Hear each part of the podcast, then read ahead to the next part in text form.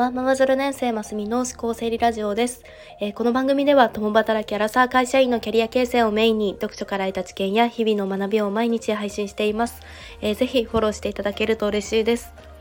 えー、月曜日、え今日も一日お疲れ様でございました。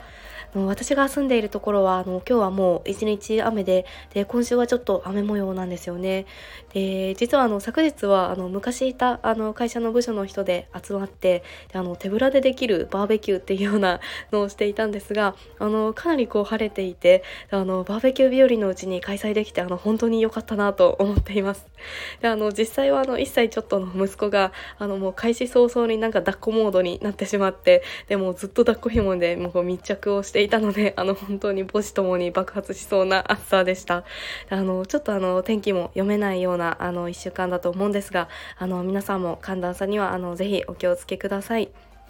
で今日はあの直近あのコメント返しの方にちょっと本業があのバタバタしていましてあの時間をいただいてしまって本当に申し訳ありませんっていうのとあの直近反響のあった回にあの音声であの返事をさせていただいてで概要欄の方にあの皆さんのチャンネルを貼らせていただきたいなと思います。あのぜひまだの方もあの聞きに行かれてみてであの新たなつながりが生まれたらあのすごく嬉しいなと思います。でちょっとあの前提としてあの音声配信のコメント返しってあの私はすごくこうならではのメリットがあるなと思っています。で私もあの音声配信でこうコメントのお返事をされている方っていうのを配信もよく聞くんですがあの文章よりこう声のお返事ってあの感情が残るというかあの配信者さんのこう気持ちが伝わる感じがするんですよね。でそしてあの自分ではないこう誰かの視点で書かれたそのコメントを聞いたりなんかあの誰かのこう意見も聞けたりするとあの配信内容にプラスしてこう何か気づきがあったりとかあの多角的にこう物事が考えられたりすると思うのであのそれもすごくいいメリットだなっていうふうに思っています。はい、あの今日はぜひですねあのこれ最後までお聴きいただけたら嬉しいです。で直近この反響の多かった放送のものでで前編後編に分けてお送りしたいなと思っていて、えー、今日はその前編になります。で、えーと、直近の120回目ですね。自分なりの判断基準を持っていますかっていうようなテーマの回です。でこちら4名の方にコメントをいただきました。でこの放送ではあの社会派ブロガーのチキリンさんがあの自分のこの判断基準を持って出る人ってあの世の中でいうと1割ぐらいしかいないけれども、まあ、でもその何においてもあのこれ自分の判断基準を持つっていうのがすごく大事だっていうような発信をされていてであの私もあのこれあの自分なりの判断基準を持つとかその自分軸を持つっていうところがすごく大切にしているというか大事だなと思っているのででこれで自分で言うとあの結婚を決めた時の自分軸のような話もしていました。はい。ではこちらでコメントをいただいた方、えー、1人目の方が、えー、スキズキンさんですね。はい、えー、自分に芯があって、えー、何を言われようもぶれないって判断基準を持っていると強いですね。えー、なかなか、え婚活をしていて芯のある方とは出会えませんね。っていうようなコメントをいただいておりました。え、スキンスキンさん、あの、本当にコメントをくださってありがとうございました。自分の芯を持つっていうのはこれは本当に大事なことですよね。だから気づくとその周りの意見だったりとかあの世間的にはこう良しとされるものに流されてしまうのであのこの自分にとってこう大切にしたいこととかこの自分の自己を見直す時間を持てるっていうのはあのすごくいいことですよね。であの私も婚活業界であのカウンセラーをしていてあの一番こう皆さんの悩みで多かったのはあのこのあなたはどういう結婚がしたいのかとかあのどんな人がいいのかっていうようなその価値観を明確にするっていうところがあの難しいっておっしゃる方があの本当に多くってでその言語化をしていくっていうようなこうサポートがあの一番多かったかなと思います。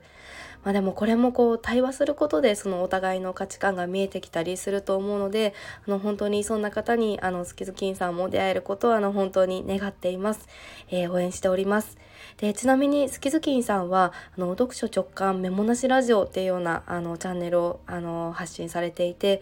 このもう読書をされていてそれをもう直感でこうお話しされているということでその瞬発力というかその反射的にこの自分の考えを語れるっていうのは本当にすごいことですよね。であの直近ではあのノートの創作大賞にこう出られるっていうことであのぜひ皆さんもスキズキンさんの配信も聞きに行かれてみてください。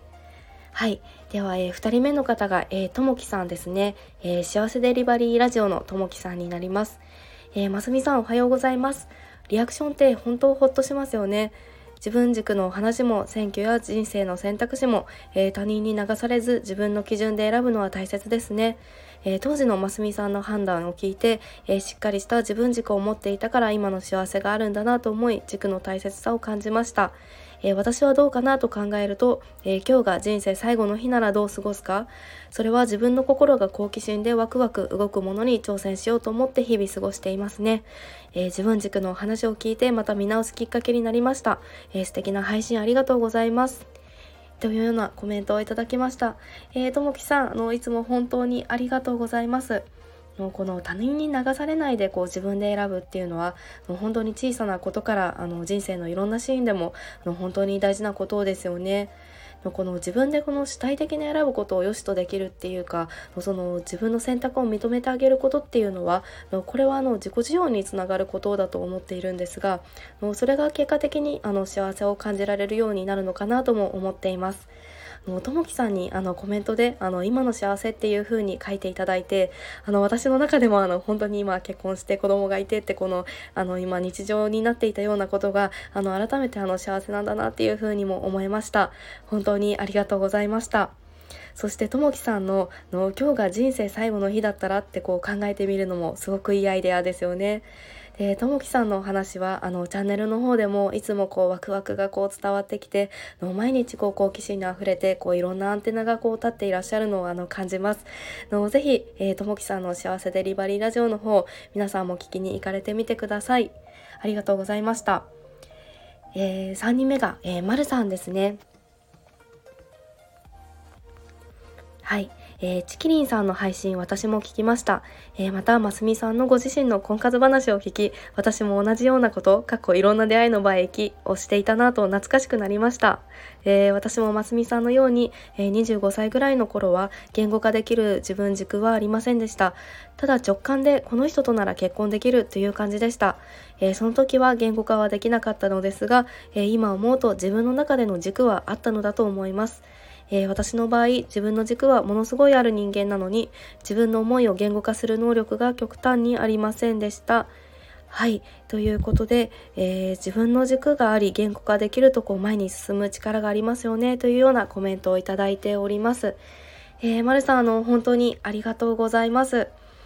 あの、たくさん、あの、ありがたい言葉もいただいて、あの、本当に、あの、この配信の励みになります。本当にありがとうございます。えー、チキリンさん、あのこう自分で考えてで自分の意見を持つっていうのをあの提唱されていてあの本当にこうハッとするような言葉だったりとかの自分の考えをこう改めてこう考え直すような気づきも多いですよね。はい。で、まるさんはあのこれ自分のこう勘どころがあったりとかそのぶれない自分の中での軸を持っていたっていうのはあのこれ本当に素晴らしいですよね。もう自分の軸ってこう持とうと思っても持てない方っていうのも多いんじゃないかなっていうふうに思っています。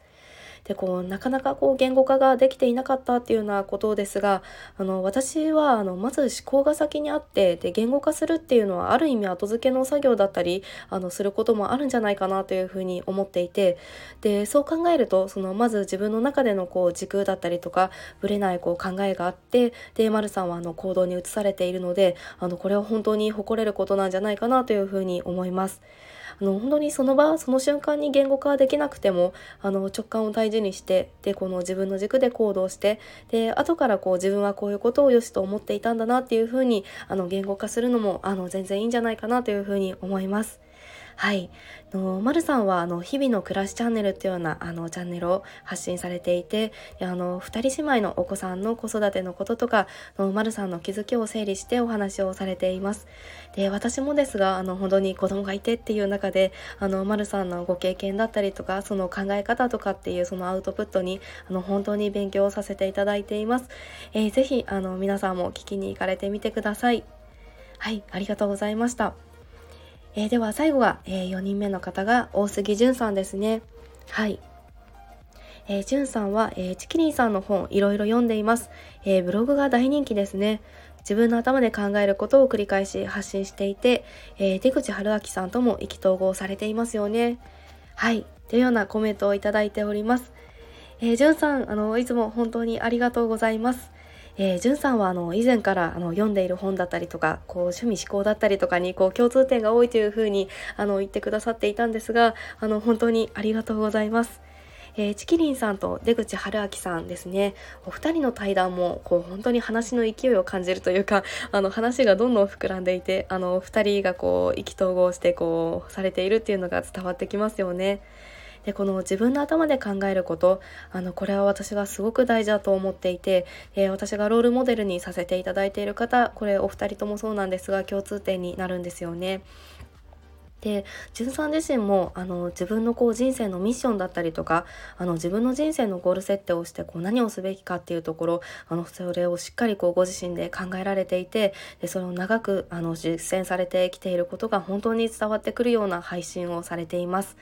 その自分の人生をどう考えるかとかどう設計するかとかあのそんなヒントがたくさん詰まっていると思いますので、えー、大杉淳さんの、えー、チャンネルの方あのスタイフの方であの発信されておりますのでそちらも是非聞きに行かれてみてください。はい。ということで、えー、今日は、えー、直近であの反響の多かった放送回のコメントの方にあの音声でお返事をさせていただきました。えー、概要欄からあのぜひ皆さんのチャンネルにもあの遊びに行っていただけたら嬉しいなと思います。そしてあの新たなこう出会いとかつながりが生まれたらあの本当に嬉しいなと思います。えー、それでは、えー、ここまであの最後までお話も聞いていただいて本当にありがとうございました。よければいいねボタンやフォローボタンもしていただけたら嬉しいです。えー、それではまた明日お会いしましょう。